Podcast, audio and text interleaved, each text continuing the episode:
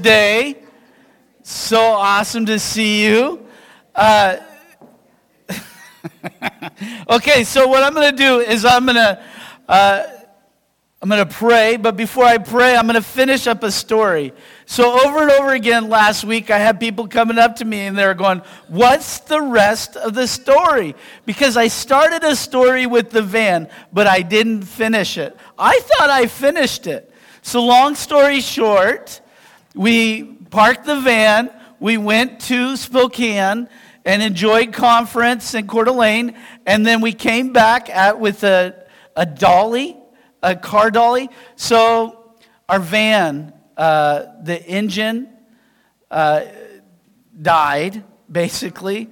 I don't know if we threw a rod or we, it was loud noise, clank, clank, clank, clank, and then it died. Uh, 10 miles out of Coulee City which is in a field, right? A wheat field with really one bar of cell service if you stand like this. Okay, so now fast forward. Uh, we prayed over the van. We got to a place in Coulee City called Big Wally's. Uh, it's where you can get uh, burgers, gas, uh, liquor, cigars. I said gas. Gasoline Good job. How old is your boy? Three and a half months, and you're already pulling out the dad jokes. Good job. Uh, and tack, fish and tack. Okay, so we made it to there, and then uh, Derek and Christine brought our suburban. My mom showed up, and we, we headed back to Spokane. We rented one of those car dollies. Do you know what I'm talking about? So it's like a ramp well, we parked the van in a gravel parking lot. And so it was me, uh, my wife, and Lily, and we just, we couldn't get any traction. So we're pushing and pushing and pushing, and we couldn't get the van on the dolly. Uh, and so then I call around to all the pastors that I knew in the area, and uh, they responded after we got it on the trolley, which was awesome. Uh, but these two guys watched us pushing this thing, van, for at least an hour. At least an hour. They're watching us. Uh, story of my life. Watch them, get some entertainment, put it on YouTube. Uh, and so finally, these guys come out with a piece of carpet in their SUV and they push it up there. We lock it up and uh, head back home. So we made it safe, the van and everything. So that's the rest. As Paul Harvey would say, that's the rest of the story. Okay, so uh, let's let's pray, and then uh, we'll get moving. Lord Jesus, thank you so much for your word. I pray that you would uh, speak to our hearts this morning in such a way that uh, it would draw us closer to you. Lord Jesus, if there is anything in us, I pray that you would show uh, what it is, that we may confess it and give it to you. God, I thank you so much for our mamas. Uh, I thank you for my mama and my wife. I pray that you would bless them extra today. Uh, thank you for their love, their care, and their investment, not only in me and our, in our family, but every mom's investment in the lives of people around them. Lord Jesus, as I share your word, pray that we would, again, draw closer to you, that we would uh, love you more, and that in the midst of all that, we would honor our mamas. Thank you, Jesus, for moms. In Jesus' name we pray. Everybody said, so my mom was a teenage mom, and so uh, raising two boys. Now that's nuts. So she's a little short, little. I think I want to say that she's five foot, right? So dynamite comes in small packages. Uh, and boy, was she fierce, my mom. She did all kinds of stuff for us and gave up so much. In fact, I remember one time um, when I was 18, my mom bought her first pair of brand new jeans when I was 18. That's incredible, the sacrifices that she made and gave up for us. Um, and so, uh, in all of that, too, uh, my mom, it feels like my mom kind of grew up with us, you know, because she was a teenager and we were kids and we were growing up together, right? Uh, boy, I, I was telling Derek earlier, I, I don't know how she didn't kill me. I have no idea. I would have, yeah, she's amazing. So uh, make sure today, as you celebrate your moms, that you just uh, tell them how much you love them. Make, uh, I don't know, if you haven't gotten her anything for Mother's Day yet, I hear macaroni necklaces are the best. Uh, so, just so you know. Okay. So if you have your Bibles, can you turn to Judges chapter 4? Judges chapter 4. Judges is in the Old Testament. So, uh, in this time, there's this 350 year period, uh, give or take, where Israel was led by what is called judges. So we look at judges as somebody that you go up to and they settle your differences, right?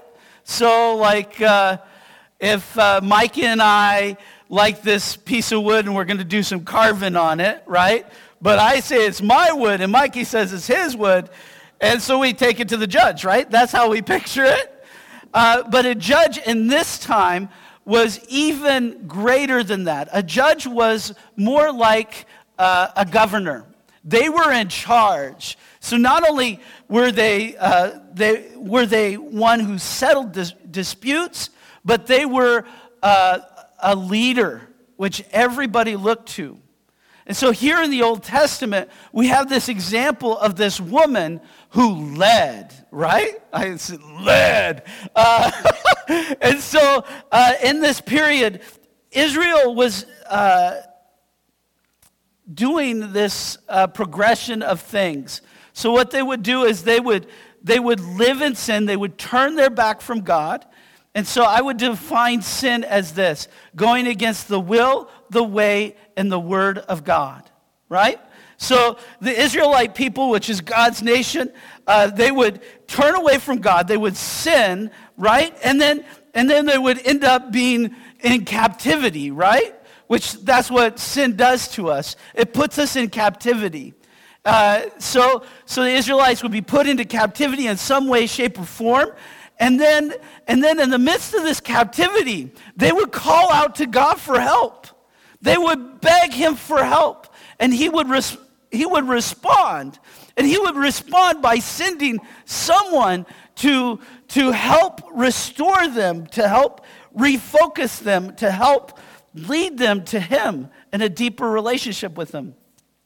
And so when you read and when we look through the book of Judges, we have to have this lens as we're looking at it. So uh, if you have uh, your Bibles, Judges chapter 4, I'm going to read verse 1 and then I'm going to skip to verse 4. After Ehud died, the Israelites once again did evil in the eyes of the Lord. So again, they did, verse 2. So the Lord sold them into the hands of Jabin, the king of, the, of Canaan, who reigned in Hazor. The commander of his army was Sisera, who lived in Harosheth, Hagoyim. Come on. I should get points just for those two words. Verse 3 because he had 900 chariots and had cruelly oppressed the Israelites for 20 years. For 20 years, they cried to the Lord for help. So, so when we get this picture, we see this people that turned from God. They did evil in the eyes of God. So they sinned against God. So they went against the word, the way, and the will of God. They went their own direction. And so we've got this people group that's under oppression from another nation and, and under it for 20 years. Could you imagine? Could you imagine being stuck for 20 years? Could you imagine being oppressed for 20 years? Could you imagine walking freedomless for 20 years? And so, in their position, they had no idea what to do. They had no idea where to go. And so they called out to God God, please save us. Please take us out of this. Please pull us out of this oppression right? They're begging God. What's interesting about this is that when we look at sin, it does the same thing to us. It puts us under captivity. Where we're we finally get to the point where we're begging, begging for God to, to intervene, to, to intervene on our behalf, to change our situation, to free us. And I wonder this morning, before we get more into the sermon, I wonder this morning how many of us are walking in sin and shame in such a way that we long for freedom, that we long for hope, that we're at this point of where we've tried everything, we've looked everything, we've done everything, and nothing satisfies. Nothing makes us whole. Nothing gives us peace. And in this is where the Israelites were in the midst of all their drudgery, all their pain, and all their sorrow, they got to a point where they realized none of this other stuff is going to save us. None of this other stuff is going to give us peace. None of this other stuff is going to make us whole. None of this other stuff is going to comfort us. And so they call out to God in honesty. I wonder if, if you and I were honest to God, if we could say that we're in that same position. And if we're honest to God, can I tell you this? He responds just like he did with the Israelites.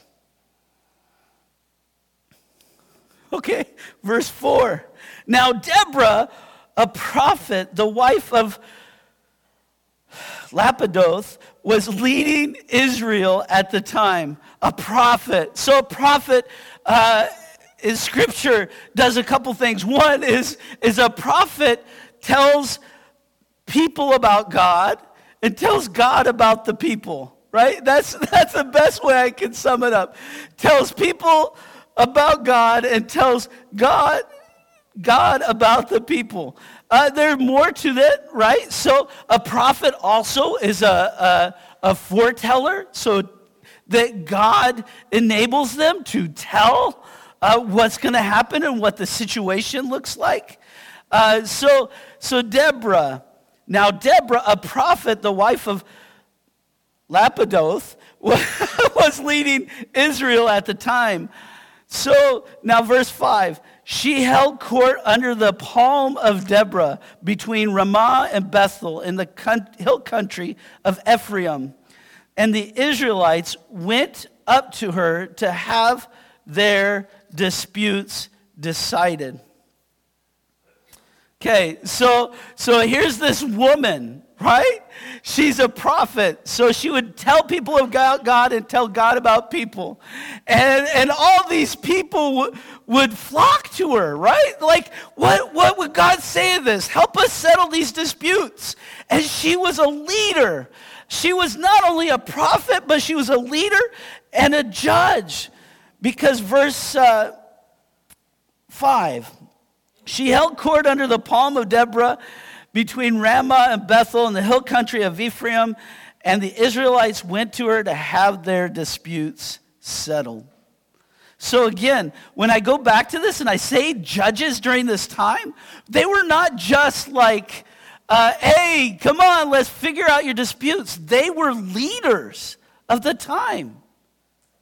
Did you know that uh, there are only seven female prophets in Scripture? Three of those seven uh, in biblical history, excuse me, not only three people in all of biblical history uh, held a trifold role. Trifold, doesn't I just think of food whenever I hear that. Uh, they, they held these three roles a judge, right, which is like a governor, uh, a prophet, and a military leader. The three were Moses, Samuel, and Deborah. Now, if you've seen Prince of Egypt, y'all heard of Moses, right? So he was a prophet, a leader, a, a judge, excuse me, a prophet, a judge, and a military leader, just like Deborah. Isn't that interesting? She's got a lot of weight. Besides, my wife is named after Deborah, so it means even more. Uh, so, as a judge, Deborah would sit and she would listen to cases and debates, uh, legal or property debates, and decide for the people what to do. And so, when you look at her, she was super influential. She was the fourth judge in a long series of judges over a period of 350 years. So, we look at her position so they would go to her because they knew that she would uh, answer wisely, that she would uh, answer on behalf of God, that she sought after what God wanted and would desire. And they would go to her because that she would sit and listen. Listen is important. My first point is this look at me. Hey, you, look at me when I'm talking to you. Look, look at me. That's my first point. My second point is this don't make me come over there. My third point is this uh, Are you going out dressed like that? So, those are my three points. You got it? Hey, look at me. Hey, you, look at me when I'm talking. Look, look at me. So the first is this look at me. This idea that, that Deborah would uh, hear and listen to God. And not only to God, but his people, right? So again, we said a prophet was someone that would talk to God, but also talk to the people about God and talk to God about the people, right? And so she was in this idea or this mindset that she would genuinely listen to God. And the reason why my point is look at me, look at me when I'm talking to you, is, is this idea that many of us have either been on one end or the other, right? When, when, when your parent, when your mama says, look at me, for me, she would grab my face. Uh, listen to me. I need you to hear what I'm saying, boy, right? It's this idea of listening and hearing. You see, when we hear God, as opposed to just listen to him, there's a difference, isn't there? Uh, when, when, when, I, when, when we're told something by our parent or somebody we care about, there's a difference between listening and hearing. You know what I see as the difference between listening and hearing? Hearing is, is listening is like, yeah, yeah, yeah, yeah, yada, yada, yada. I got you, I got you, blah, blah, blah. Okay, okay, okay. Uh, and then you hear what you want to hear, right? and you go do what you want to do. Uh, I was a listener. and sometimes I still am a listener. But hearing, hearing is, is receiving and acting upon what you receive. Right? So, uh, so as a mama or a dad or, or a kid, when, when you're told to do something, the difference between listening and hearing is hearing is, is you're told and you respond. You, you, you act it out, right? Listen to me. I need you to do the dishes. Okay. My kids hear yada, yada, yada, yada, yada, yada, yada, yada, yada. Then I grab their face and I say, I need you to hear me. Go do the dishes now. and then they respond because they heard me. right? And so, so in the midst of this, we see this woman who, who is standing before all these people and leading them. And not only leading them, but settling disputes. And so she is constantly not only hearing from them, but more importantly, hearing from God. The Bible has something to say about this. John 10 3 through 4, it says this The gatekeeper opens the gates for him, and the sheep listen to his voice, talking about Jesus. The sheep listen to his voice. He calls his own sheep by name and leads them out. And he was brought out all his own. He goes on ahead of them, and his sheep follow him. Why? Because they know his voice. Something that is really clear for my kids is that they know their mom's voice and they know their dad's voice, right? And sometimes they say they can hear their dad's voice from miles away. Uh, they make jokes about it because they say that my laugh is loud. Uh, they're like, Dad. Uh, but they know, my, they know my voice. You see, Deborah, in the position that she held, as a mother of Israel, she knew God's voice and she responded. And how do we get to know his voice? And how do we respond to that voice? We get to know his voice by getting into the Bible. The primary way that God speaks to us honestly, is not through some preacher. I'd like it to be, or some prophet. But the primary way that God speaks to us is through His Word. So, the primary way that we recognize His voice is through His Word. So, we see this woman, Deborah, who would hear his voice. He knew the voice of his, her shepherd. She, she knew the voice of God. And she listened to him and she would respond. She would hear it. She would respond in action. Second thing is this don't make me come over there. Are you listening? I think I like this better than you. Don't make me come over there. Are you listening? Uh, is this, is when we look at where they're at as a nation, right? We, we see that they're in captivity for 20 years. They're in stuck, they're stuck in something and they can't get out of it. They're stuck in sin and they're not sure what it looks like to be outside of that. 20 years. Could you imagine? I've been married 22 years, and I can't, well, 22 years this August. Uh, and I can't, I'm pretty sure. Uh, Debbie's not here, so I can't ask her. 97. Uh, Rick, did you do the math already? All right. yes, love math people. Okay, so 22 years.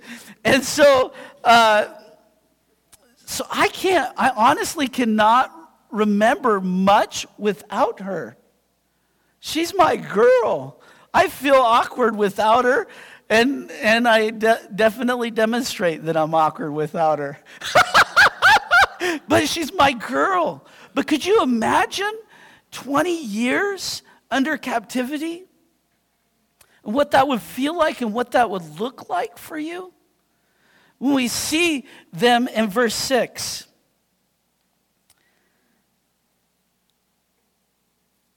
we see Deborah responding to the voice of God, hearing the voice of God and responding. She sent for Barak. I want to say Barak, but it's Barak. Uh, Barak, son of Abinoam from Kadesh and Naphtali. Isn't it? I'm so glad we don't have to do this all the time. And said to him, The Lord, the God of Israel, commands you, go with you Go take with you 10,000 men of Naphtali and Zebulun and lead the way to Mount Tabor.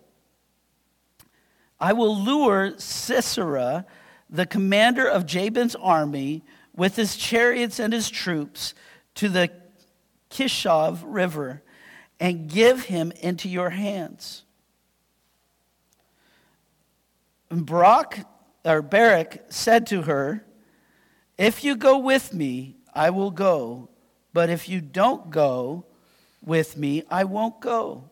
Verse 9. Very well, Deborah said, I will go with you, but because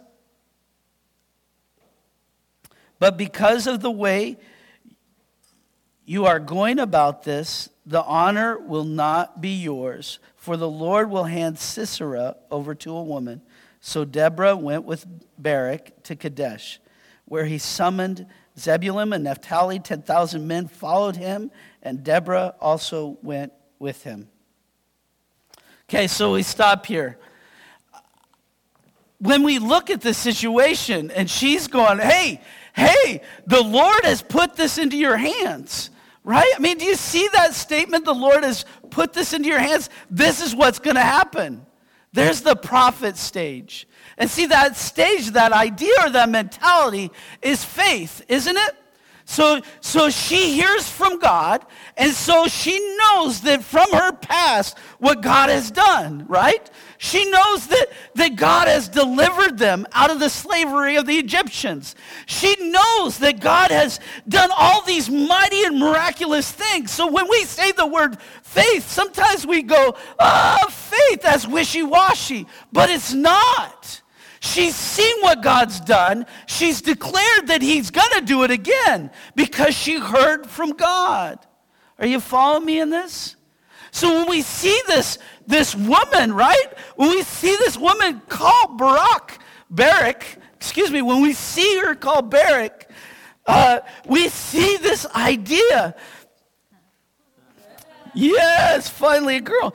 We see this idea that because you can have a seat. This is Susie. Okay, we see this idea, but because of what she's seen, because of what she's experienced, because she knows the shepherd's voice, because she hears the shepherd's voice, because she's followed the shepherd's voice, we see this idea that this guy, you can sit at your sister's feet. Go ahead. oh, okay, that works. All right.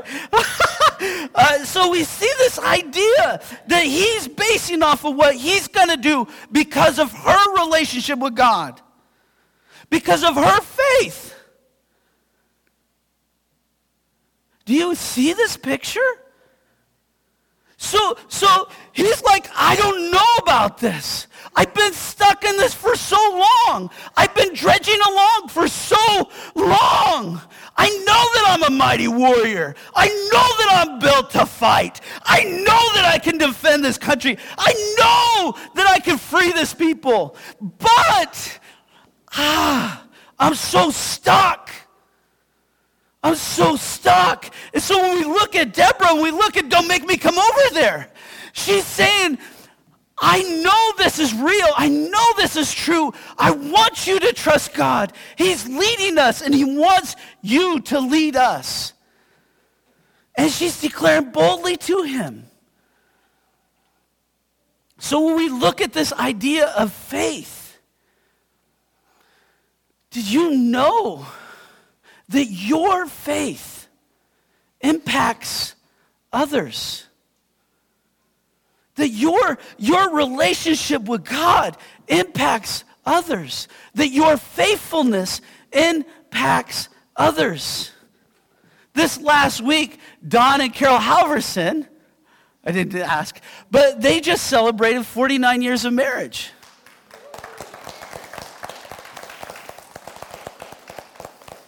And so that 49 years, it sets an example for the rest of us. That that builds a faith for the rest of us. Because of your faithfulness to each other, because of your willingness to fight for each other, because your willingness to care for each other, all of a sudden you've set a standard. You've demonstrated that. This is the same way. Deborah was walking in a relationship with God. She set the standard. She over and over again demonstrated in such a way that this warrior would not go without her because he knew the relationship she had. Don't make me come over there. But you notice how she responded? Do you notice how she responded? She, she oh. Let's read 14. We'll skip ahead. Then Deborah said to Barak, Go, this is the day the Lord has given Sisera into your hands. Has not the Lord gone ahead of you? You see, when we look at this verse and we look at this idea, Deborah's faith turned the tables.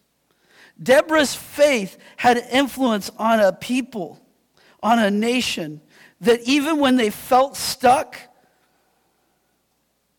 she was able to speak the word of God and said, Enough is enough. Enough is enough. Okay, you can sit down. Thank you, guys. Give them a hand, please.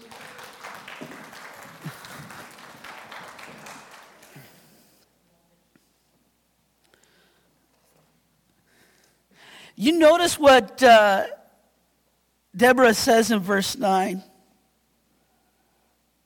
Very well, Deborah said, I'll go with you, but because of the way you are going about this, the honor will not be yours.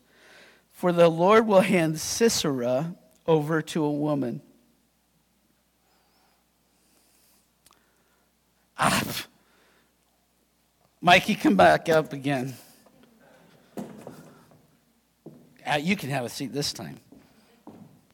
So I don't know if you're reading this with me, but like Deborah's like, okay, I'll go with you. But buddy, you know, the victory that you wanted to do, you, oh, that Warriors dance that you wanted to do. Uh, no, not a chance. Not a chance. You hear, you're hearing me, right? You're hearing me.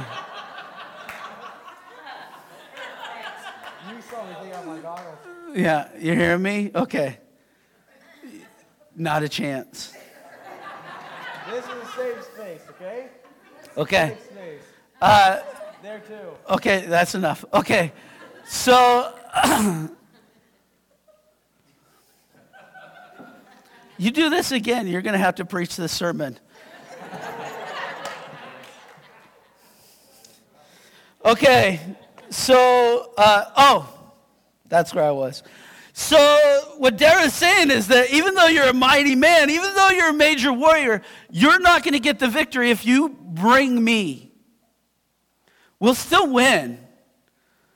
But the person, the person that's going to do the damage is a woman and not you. It's like, oh, go ahead, head down. Oh, okay, great. And then he looks up and goes, Okay, I still want you to go with me. Right? Okay, have a seat. I still want you to go with me. But can you picture uh, the boldness in which she said that to Barak? Right? The boldness. I mean, we, we say all kinds of things with boldness, right? Sometimes and oftentimes it's not very kind. So, what was the difference that she could say such bold thing to him. This is my third point. Are you going out there dressed like that? There's something about a mama, and there's something about Deborah, where she looked at Barak and she spoke the truth. She spoke the truth. And how she did it is essential.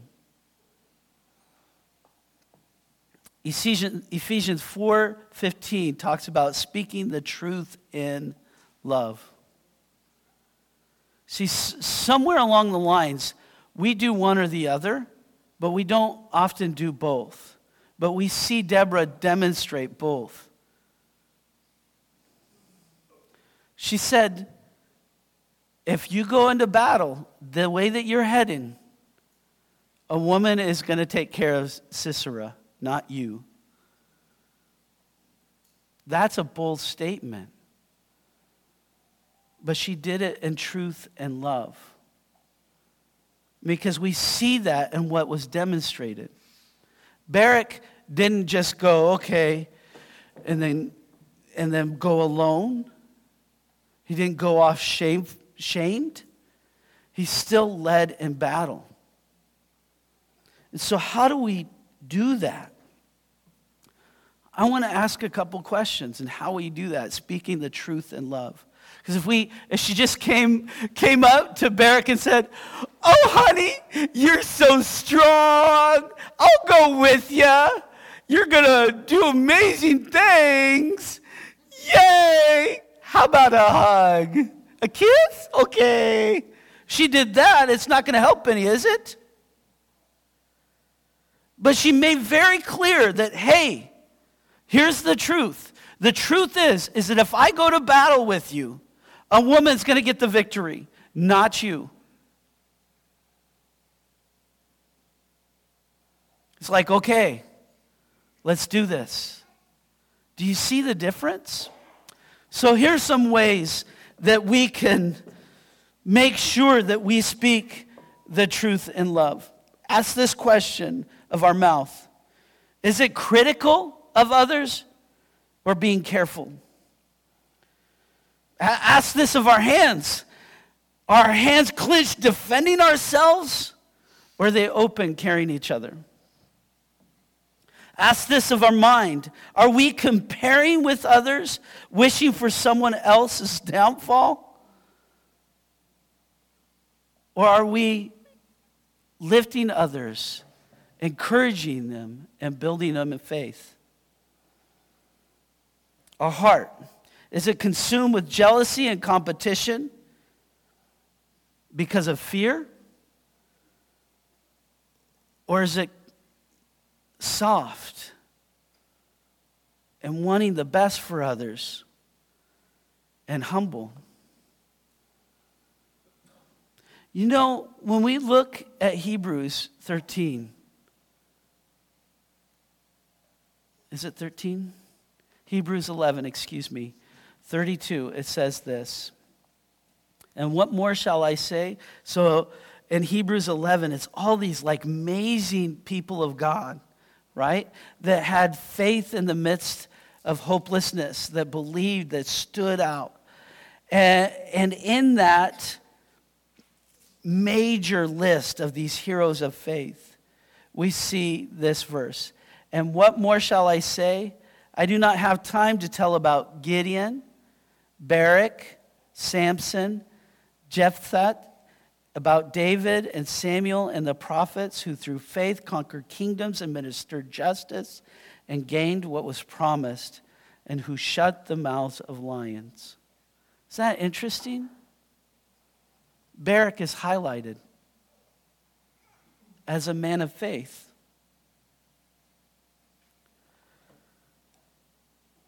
And I would argue it was Deborah's faith that led them to victory. So, as we wrap up this morning, my father in law is here, and so old preachers, uh, when they say as we wrap up, that means I've got another hour. uh, but as I wrap up this morning, I want to ask you a couple questions. Where are you at with God? Are you like the Israelites? You're stuck in captivity. You're, you're longing for freedom. You're longing for peace. You're longing uh, for hope. And you're, you're just stuck and you don't know where to go.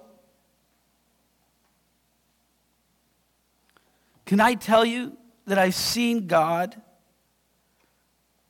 personally and with people around me give others freedom? Look around for a minute.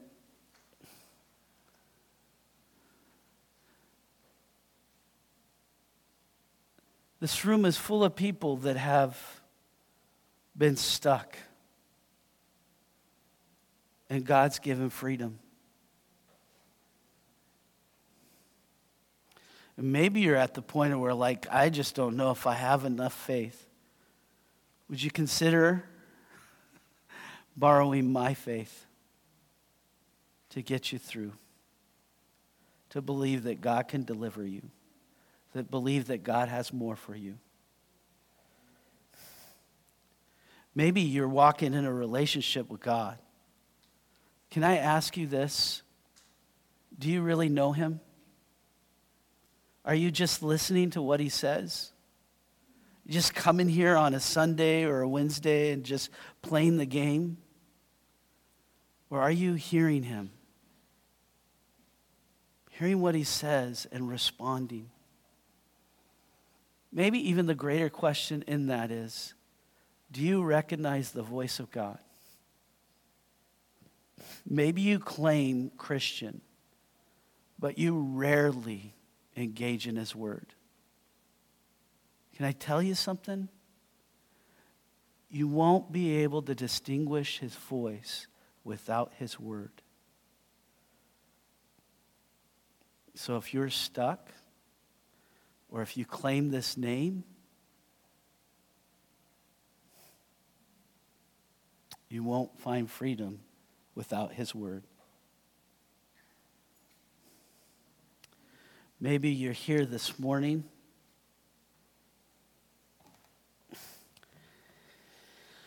And you find yourself not doing one or the other. You speak love or you speak truth, but you don't do both. Would you consider?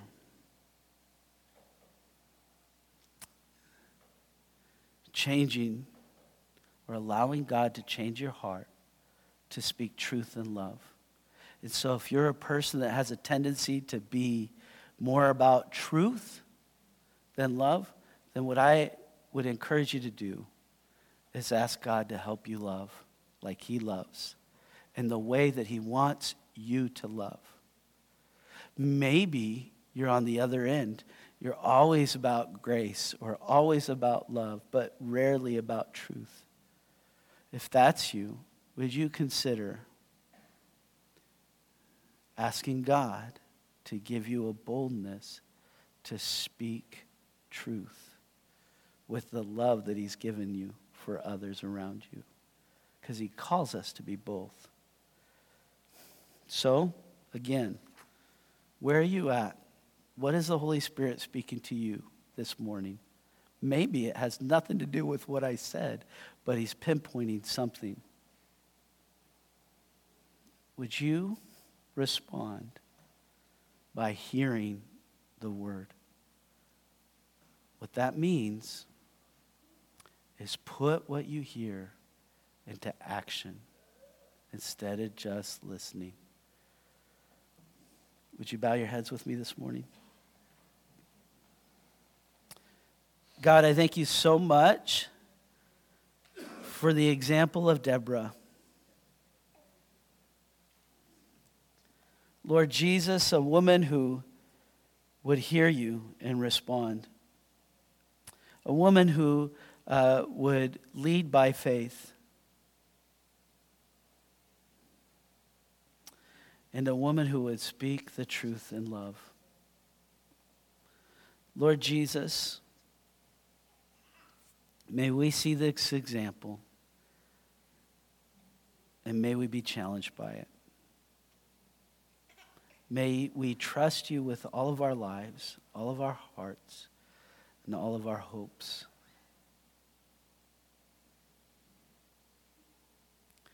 If you feel like God is speaking to you this morning, exactly where you're at, would you just take a moment and say, God, and just tell him what's going on in your heart and asking him for help. Would you just do that right now as every head's bowed?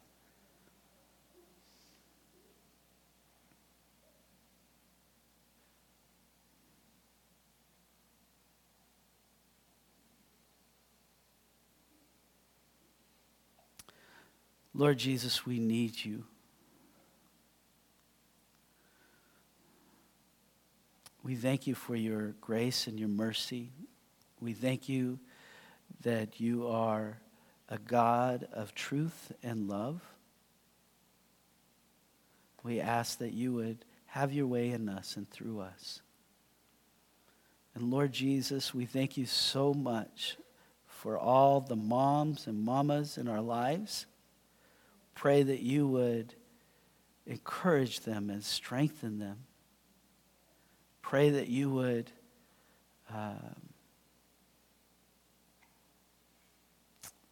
honor them today and all the other days that we live with them. Help us to love the way that you love. And thank you again for all of our mamas. In Jesus' name we pray.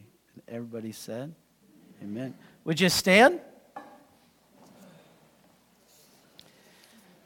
Bless you guys. You are dismissed. Make sure you give a mama a high five or a hug. Uh, and on the back table, we got gifts for all the moms. Because, moms, you are the jam. You'll know why I said that.